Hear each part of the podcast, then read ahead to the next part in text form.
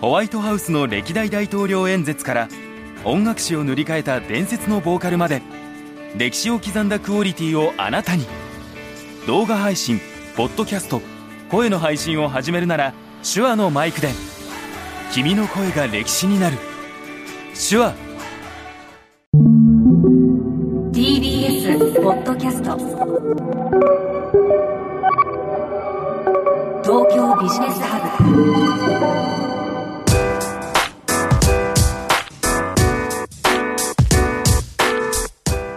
今注目するべきビジネストピックをピックアップしてビジネスリーダーに明日のヒントとしていただくプログラム東京ビジネスハブナビゲーターの野村貴文です。このプログラムは手話の MV7 ポッドキャストキットで収録しています。さて今回の配信がですね1月1日月曜日ということで新年一発目そしてリスナーの皆さん明けましておめでとうございます、えー、今年もどうぞよろしくお願いいたします。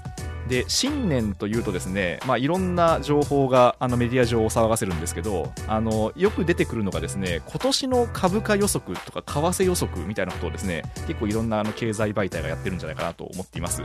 で個人的にですね私あのあれほぼ当たらないと思ってますので まあ占いに近いものなんじゃないかというふうに思っているんですけど、まあ、でもやっぱり今年一体こうどういうマーケットになっていくのかなってことを、まあ、こう気になっている方も多いんじゃないかと思います、まあ、例えばですね去年はすごくこうあの円安に触れたんですけど今年はひょっとしてちょっと円高になるみたいな話とかあとは、えー、株価でいうと今年あの新 NISA ですね、えー、新しいこう NISA のですね仕組みがスタートするのでひょっとしたらちょっとその投資を始めてみようかしらみたいな方もいらっしゃるかもしれません。で今日は、えー、その、えー、市場予測、えー、株価予測はしません。ただですね、えー、今年のそのマーケットの動向を占う上で非常にこう重要なポイントを、えー、再び解説いただきたいと思っています。ということで今日のビジネストピックをご紹介します。2024年は PBR1 倍問題と ESG に注目してみよう The longest field goal ever attempted is 76 yards. The longest field goal ever missed? Also 76 yards. Why bring this up? Because knowing your limits matters, both when you're kicking a field goal and when you gamble. Betting more than you're comfortable with is like trying a 70 yard field goal. It probably won't go well. So set a limit when you gamble and stick to it. Want more helpful tips like this? Go to keepitfunohio.com for games, quizzes, and lots of ways to keep your gambling from getting out of hand. ということで2024年1回目の配信になります今回のプレゼンターはシニフィアン株式会社共同代表の村上隆文さんですよろしくお願いしますよろしくお願いいたします。明けましておめでとうございます。おめでとうございます。先週、そして年末最後の回ではですね、オープン AI について、まあ、非常にこの構造がよくわかるあの解説をいただきまして、今回2024年1回目の配信もご担当いただきます。どうぞよろしくお願いいたします。はい、よろしくお願いいたします。はい。で村上さん今回ですね2024年を占うキーワードとしてこの PBR1 倍問題というのをあのお話え提示いただいたんですけどまずこれってそもそもどういう問題なんですか？はいあのまず PBR って、まあ、ご存じない方もいるかもしれないんですけども、はい、あのいわゆる純資産ブックバリューというやつであの会社のですね、まあ、ある種生産価値とも言われてますと。で今まで稼いできたお金がまあ、利益として純資産に溜まっていくわけですので、まあ、これまで稼いできたまあ貯金がバランスシートに残っていると。なのでその何もしなくても今解散すれば、まあ、その倉庫に入っている価値があるんだから、まあ、企業とすると、まあ、最低限未来価値を生み出さないと仮定しても、はい、まあこれぐらいの価値はないとおかしいよねというのが、うん、まあ、ブックバリューなんですけども、はい、この1倍問題というのはまさに PBR1 倍というのはそれそれとイコールだと。企業の価値がと言ってるわけなので、まあ、逆に言うとこの一般的な資本市場からすると、はい、いやさすがに将来ね、もっとリターンを生み出すわけだから PBR は1倍でも高くあるべきだというふうに、まあ、ファイナンスもしくは資本市場の世界で言われてるんですけども、えー、残念ながら日本にはですね、はい、1倍に満たない会社がですね、半分以上上場しているという問題がそんな多いんですね。はい、ああそうですかだからあれですよね。例えば企業のあの持ってる資産って、まあ、当たりますけど現預金みたいなものから不動産みたいな固定資産からあとはその事業もそうですよね。事業って売却できるんでそういったものを全部チャラにするというか売却して株主に配っていくっていうのがこう PBR、ね、それが1倍ということですね。1倍ということですね。はい。だから本当にねあの工場とかはい。機械とか、もういろんな現金とか持ってるから今まで稼いだもので事業投資をしたりまだバランスシートのお金残してるわけでうまく全部マネタイズするだけでもはい。今まで稼いできた金額ぐらいになるでしょと。うん。だからあの PBR1 倍は生産価値、はい。今生産してもこれだけの価値が約束されるだろうという目安なんですよね。だから、それよりも低いということは、うん。会社やってる意味ないでしょっていうことなんですよ。そうですね。今すぐ解散してあの配った方がいいですっていうことになっちゃうんです。ね。はい。残念ながら今解散した方がいいというレッテルを貼られてる会社が日本の上場企業の半分以上を占めてしまっているとうん。いうこれ大きな、まあ、社会問題ですね。はいはい。でそれに対して何かこう手は打たれているんですか？そうですね。これはもう正直もう二十数年はい。日本のバブルが弾けた後にもうずっと言われてる問題だったんですね。はい。で0.5倍を割るような会社も非常に多くて。うんでこれ覚えてらっしゃるか分かんないですけど18年ぐらい前にはい。このアクティビストがまさにその株価が低迷してる会社に入っていって、はい。配当を出せうん自社株買いをしろっていうはい。話が非常にこうまあ盛り上がっていた時期あると思うんですね、ええハゲタカの時代ですね、はいはい。あの時ってまさにこの日本の PBR0.5 倍みたいな会社がもう徹底的に狙われたわけですよ。うんであのなので非常に根深い問題としてあったと、でこれ今ですねあの資本市場の中で日本の株価が、まあ、最近上がってますけどもずっと低迷してたじゃないですか日経はい平均。そうですね。でその背景はもちろんそういった GAFA みたいな会社が出てないっていうのももちろんあるんですけども、はい。それ以外のまあそれ以外の大手の多くの会社がはい。PBR が非常に低い状態、つまりうん経営率が悪い状態だったんですよね、なので、うん。昔儲けたお金でなんとか存続上場はしてるけど、え未来を考えるとええ。もういなくてもいいんじゃないのとえはい。いう会社のこう吹き溜まりみたいになってしまっていたので、うん。これは金融市場日本今東京都もそうですけど日本はどういうふうにシンガポールもしくはロンドンに金融市場にしていこうかって時にはい。東証が大阪大商と合併したりとか、うんどんどんその証券市場としての魅力を高めようとしてるわけですけど、はい。日本ってまああまり知られてないかもしれないですけど世界で最も上場企業数が多いんですね。4000社ぐらいある。そうなおそれはもう数が多いんですね。数が多い。はいはい。で700兆ぐらいの時価総額なんですけど、ええ。まあ、平均時価総額がそんな高くない上に数が多い、うん。で PBR が今平均では1倍超えてるんですけども、はい。1倍未満の会社が半分以上いるとうん。いうことなので、投資家からするとですよ、はい。数が多い割にえ生産価値を下回る会社のがいっぱいあるので、えはい。まあ、要はそれだったら 他の市場の方がいいよねと。ええだから日本のマーケットでグローバルなアロケーションってのあるんですけど、はい。要は大体時価総額の分布から考えて経済力考えると、はい。投資のマネーがうん例えばまああ2割ぐらいいくのが普通だとすると、はい日本は今までずっとアンダースコアだったんですつまりええ本来これぐらいアロケーションがあるはずなのに、うんアロケーションが来てなかったグローバルマーケット、はいはい。それだけやっぱり日本ってえ経済規模の割にはええ。投資のマネーが流れてこなかった理由の背景えにはい。非常に経営効率が悪くて、うん。ガバナンス、まあ、IR はい。投資家との対応をしてこないがゆえに、まあ、PBR がずっと低いよねと。だから、ええ。そこに投資してもはい。リターンが少ないと、うん。なのでバリュ割安であれば買うんだけども、えでそれは PBR0 はさすがに割安だから買おうかというのはいはい。で下支えはあるんだけども、やっええぱグロースのマネーっていうのは非常に流れづらかった背景がまあ、PBR が低い会社が多いというところだったんですね。ではいそこがあの今金融市場であのの競争が別途あるんですよ。はい。例えば東証がナスダックとか、うん。ロンドンストックエンジンとかはい。香港とかと戦うわけですね。そうすると、アリババは中国市場に上場するんですか。はいアメリカに上場するんですかああそういう新興の会社がええどこに上場していくのかっていうのは取り合いなわけですよね。魅力的な企業からすると一番お金が集まりそうな取引所に上場するわけですね。そうなんです。そうすると、え日本の東証っていうのは徐々にこう競争力を失うのははい。国策投資に非常にリスクがあると、だからまず市場の魅力を高めましょうと。えはい。いう時にいろんなやり方があるんですけどもその典型的なテーマがはい。まず PBR1 倍以下の会社を、えーなくそうと減らはいそうと。減らそうと。はい。いうのがもう10年前にですぐらい前かな。一橋のまあ伊藤教授っていうのがですね、はい。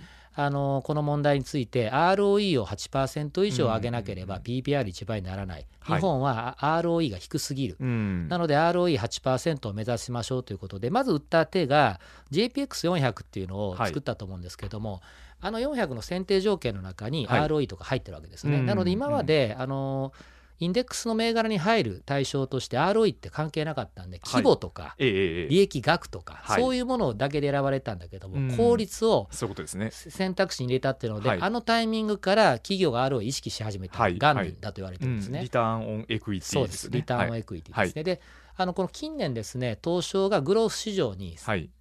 プライムスタンダードグロースに再編成されましたそうですね。分け方変えましたよね。はい。あれがまず一つ目の打ち手で,、えでその後にえプライムの企業がまあ、あのもっと厳しくすべきだという指摘があったんだけど、はいまあ、緩い基準でプライム残してしまいましたけど、えうんスタンダードに格下げしますよという期限がこの夏ぐらいに来てたんですよね。あはいはい。2023年夏。そうです去年の夏。はい。でこれがまず一つ目の、はいまあ、あれでもういくつかの会社がスタンダード落ちを決めましたでもしくはそれを決めてない人は猶予期間でじゃあはい上場廃止するのかどうかとかいうのを迫っているので、ええ本当に不効率な会社ははい市場の撤退をまあ突きつけるという流れを今年やってた、去年今年やうん2023年やっていたんですね。はい。でその中で非常にこうまあ2023年東証側がですねあのガイドラインをむちゃくちゃ丁寧に書いたんですよ。だからはいはいはい。これね読んでいただくと分かるんですけども子供にですね、ええ。橋の上げ下げを教えるような あそんなそんな丁寧丁具体的寧にもう経営者のおじさん、おばさんに読ませるにはあまりにもはい。ちょっとバカにしてるんじゃないかっていうぐらいのはいもう言葉でこういうことはちゃんとやりましょう、はい。こういうことはちゃんとやりましょう。こういうことをやりましょうっていうかバーッといろいろ書いてるんですよ。でへえ。もうもっともなことしか書いてないんで、はい。まあ、見ていただくといいと思うんですけどそれをやって要はあなたは最低この試験を受けてくださいと。はいはい。これに合格できないんじゃダメですよって優しく言われたわけですよ。えー。えそれっていうのは例えばそのわかんないですけどガガバナンスを聞かせようねみたいなそういうことそういうこととか、ええ。こういった解除をちゃんとしましょう。はいはいはい。で例えば、あのまあ、いろんな話があるんですけども、まあ、あのガバナンスの議論で一番あれなのは、まあ、コンプライアエクスプレインっていう話があって、まあ、説明できないできないんだったら説明してねとえーいう話なんですけども、日本のまあ開示においてはあの検討中っていう一言だけ書かれている、なるほど。はい。会社が大量にあってですね、ええ。いや検討じゃダメだと。はい。検討なぜ今説明できないのかの理由を書くか、うん。今すぐ説明してください、はいはい。ということをしなきゃいけませんよっていうようなことが書かれていたりとか、要はうん。読めばわかるんですよ、はい。ガバナンスコードを読めば、ええ。でもええ読んでもやってないからこういうことは最低やりましょうねみたいなことはつらつらつらつらと書かれているんですね。で、はい。そのスコアを10月かなに去年の10月にまあ東証が公表したんですね。うん。こんだけ言ったのにやった人はこれだけですっていう。あじゃああれですかそのみんなやってないじゃないかっていうふうに。っていうやってどんどん、はい。今ギリギリ迫る。要はあ子供に対して、はいはいはい。勉強せえよ、ええあの今度の試験最低60点取ってよってはい。親が言ってる時に、ええ。わかったわかったって言いながら、はい。勉強してへんやないかとまた不合格やないか っていうのをもう結構怒ってますねそうれは。そういやもうそれを丁寧な言葉ええで淡々とはいはい。勉強ししなさいね。と60点下回ってたよと。はいはい。次は60点取ってねっていうのをえ優しくお母さんが言い続けているようなことを、うんうん。まあ、3月にその試験を出して10月にその結果を公表したっていうのは去年やったんですね。でうんそういう意味ではもう去年、まあ、指導の1年だったかなと思うんですけども、はい。2024年っていうのはええ。これもう一段去年がまあある種助走期間になったとすると、はい。よりもう一段企業としてもレベルを上げていくことが迫られる1年になると思うんですね。で、うん。はい。良かったのは、え。あのどういうきっかけかっていうとですね結局何をやんなきゃいけないかっていう要は試験を合格するために必要なアクションというのは、まあ、大別するとこんな感じのものが多いんですよ。えはいはい。あのーしっかりいい説明をしますとか、はい。えー成長戦略をはい。クリアに解説しますとうんか、はい。あのーまあ、株主還元の方針をしっかり考えて分配をやりますとか、うんうんうん事業のポートフォリオをしっかりはいえー仕分けしてええ優先選択と集中をしていきますみたいな、はいはいはい要はなんだろうなこうプロダクトを磨きますとかではなくて、ええ。なんかこうちゃんと分配をやるかとかはい。利害関係を調整していくとか、うんうんそういうそれをちゃんと責任を持って判断をし、説明していきますとか要はどちらかというと判断なんですね。判断できる体制を整えて、あーええその利害関係の中でこのビジネスの中ではい。どういうふうにキャピタルをアロケートしていくのか、ええ。どのビジネスにお金を使っていくのかどのビジネスは撤退していくのかみたいなことをしっかりやっていくことが重要であるということが、まあ、それぞれの企業のアクションプランを見たときに事実上みんなそういうことを述べ出したんです。はいはい。でこれは結構画期的なことで、うん。日本はまあこれまで苦手だったわけですねこの分野が、はい。うん。分配とか利害関係っていうのが。でこれをやりますっていうことが、まあ、一応先行して60点ぐらい取った企業の回答書を見ると、はい。そういう言葉が並び出したんですよ。はあそうなんですね。これは結構画期的なことで、ええ今までそういうことを全く軽視していた日本企業の一部が、ええ。そういう言葉を並べてやりますとうん。言い出したわけですね。はい。だなので2024年ですねまず去年一部試験にちょっと合格し始めた企業が、はい。具体的に言ったことのアクションの結果が見れる1年になるだろうというのが2024年。はあ。でかつあの試験結局受けなかったとか、ええ。不合格だった人たちがまだはい。8割ぐらいいるので、その人たちもさすがにその人たちを見て怒られたわけなんで、ええ。もうちょっと真面目にうん。試験受けようかっていうことになるんで、まあ、フォロワーの大多数の人もええもうちょっとまともなことを検討して開示し出すと思うんですね。こうすると、ええ。今日経平均まあ上がってきた背景で金利とかいろいろありますけども、はい。ファンダメンタルとしてこの PBR1 倍問題が解消するのろしが上がったと見れば、はい。それをベースにですねまだまだあの日経平均が上がっていく、まあ、ファンダメンタルになる可能性があるので、はい。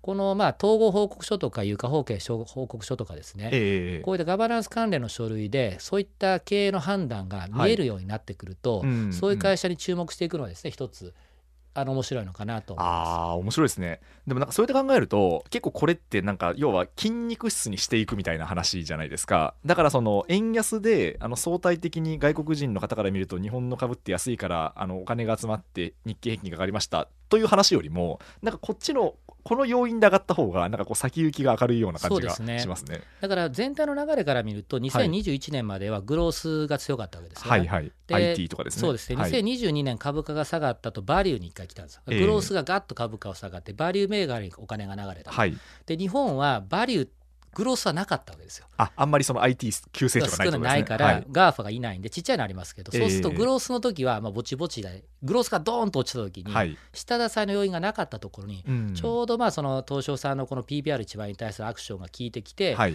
まあ、少しバリューっていうテーマの時にあこんだけ安い会社がこれだけのアクションをするって言ってるんだったら、バリューとしては魅力的だよねって会社が若干下支えされた、なので、え結構見ていただくとグロース系の株価はあんまり上がってなかったんだけども、はいトップ100ぐらいの時価総額の会社さんって結構いい会社で試験受けて合格しもともとしてるような会社とかはうんうんうん株価上がってますし、うんその下のレイヤーで少し放置されてた人が、はい。この試験を受けたりすると、ええ。あ結構バリューとしてまだまだいくよねと。はい。なので最低限 PBR1 倍を超えていくところまで上がっていくんじゃないかということで、まあ、そ下支えがされることによってグロースが出る前の期間でもまだ日経平均を上げていくファンダメンタルをね示したっていうのが2023の底堅さだったと思うんですけどこれがまあ2020もう一段花開くだけでも、うん。まあ一つ面白いんじゃないかなと思います。そうですね。まだええ。ほとんどの人が試験合格してない状況はないはい。まあ伸びしろですよねそれっていうのとは思います。はい。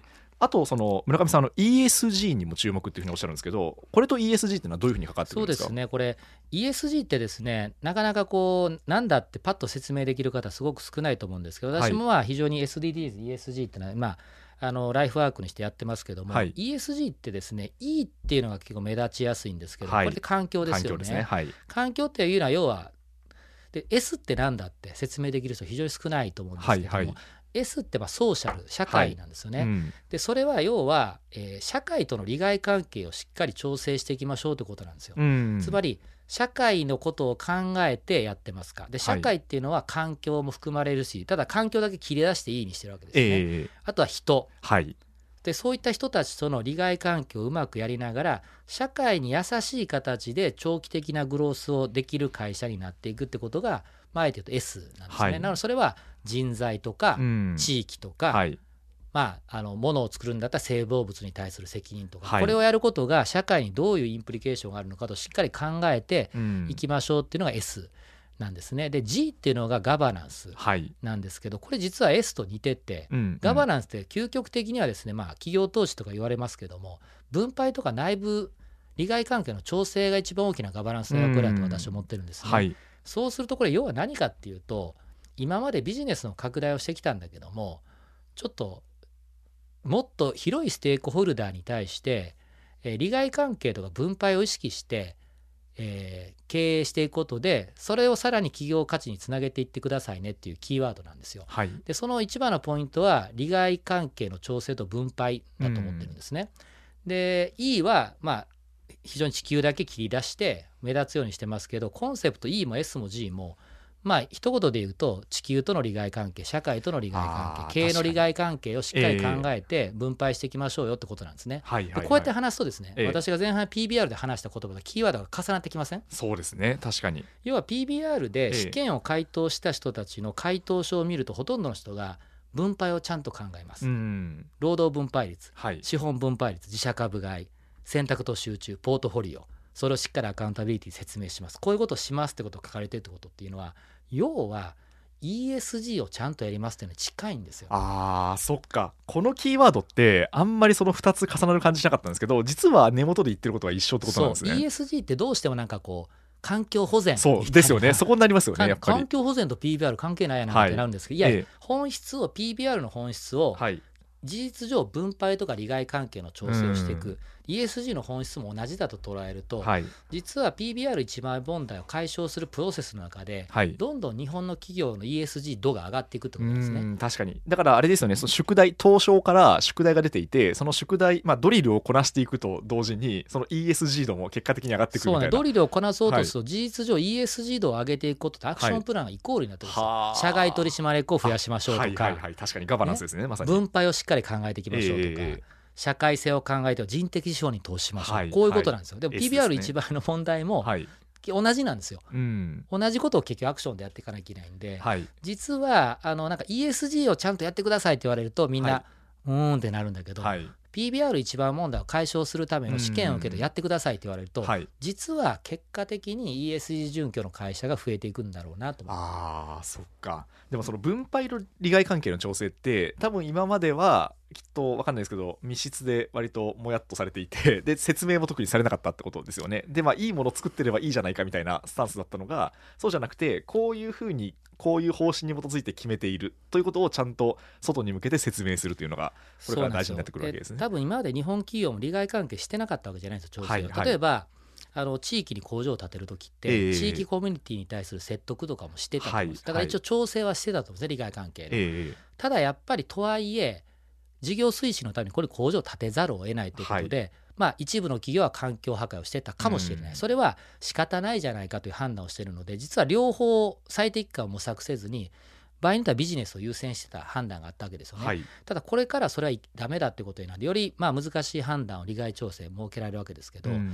で結局利害関係の調整をこれまで製造業の中ではやってたっちゃやってたんだけど、はい。まあ建前としてはまあ経済のためにってことで押し切ってた部分をしっかり考えなきゃいけないってことでいくと事実上あんまり利害関係の調整って日本してこなかったんですよね。うん確かに。でそはい。の、まあ、雇用に関しても終身雇用なんで、うん。あんまり利害関係ってない。もう仲間だっていうことになって利害関係をなくして経営してたんですよね。でこれからそうじゃいけないと。はい。いう時に本質的にやっぱ日本がもうこれ毎回同じこと言ってますけど利害関係の調整と分配っていうテーマに向き合わなきゃいけないっていうことなんで、これは要は ESG が突きかけていることなんですよね。はい。社会とどう共存しますか、うん。人とどう共存しますか、ええ。でそれをやるためにガバナンス必須ですよね。はいってなった時に日本の苦手な問題を解消しようとすると透明性を持って議論できるガバナンス。うん。でそれをしっかりプロダクトであっても人的資本であっても株主の分配であってもこの利害関係をどのバランスで調整するんだってことの難しい判断をしなきゃいけない。はい。でこれができなかったから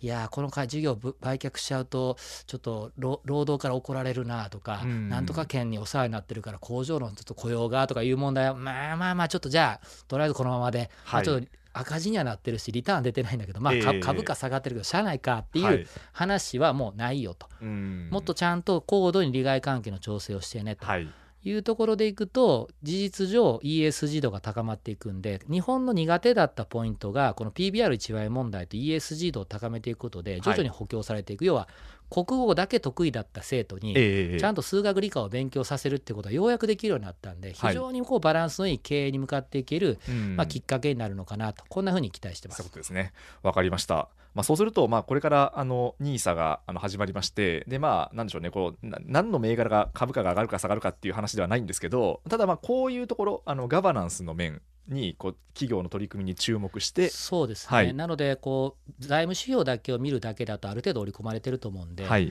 その統合報告書とかですね、ええ人的資本に対する取り組み ESG に対する取り組み PBR1 倍問題に対してどういうアクションを取ってるのかと、うん。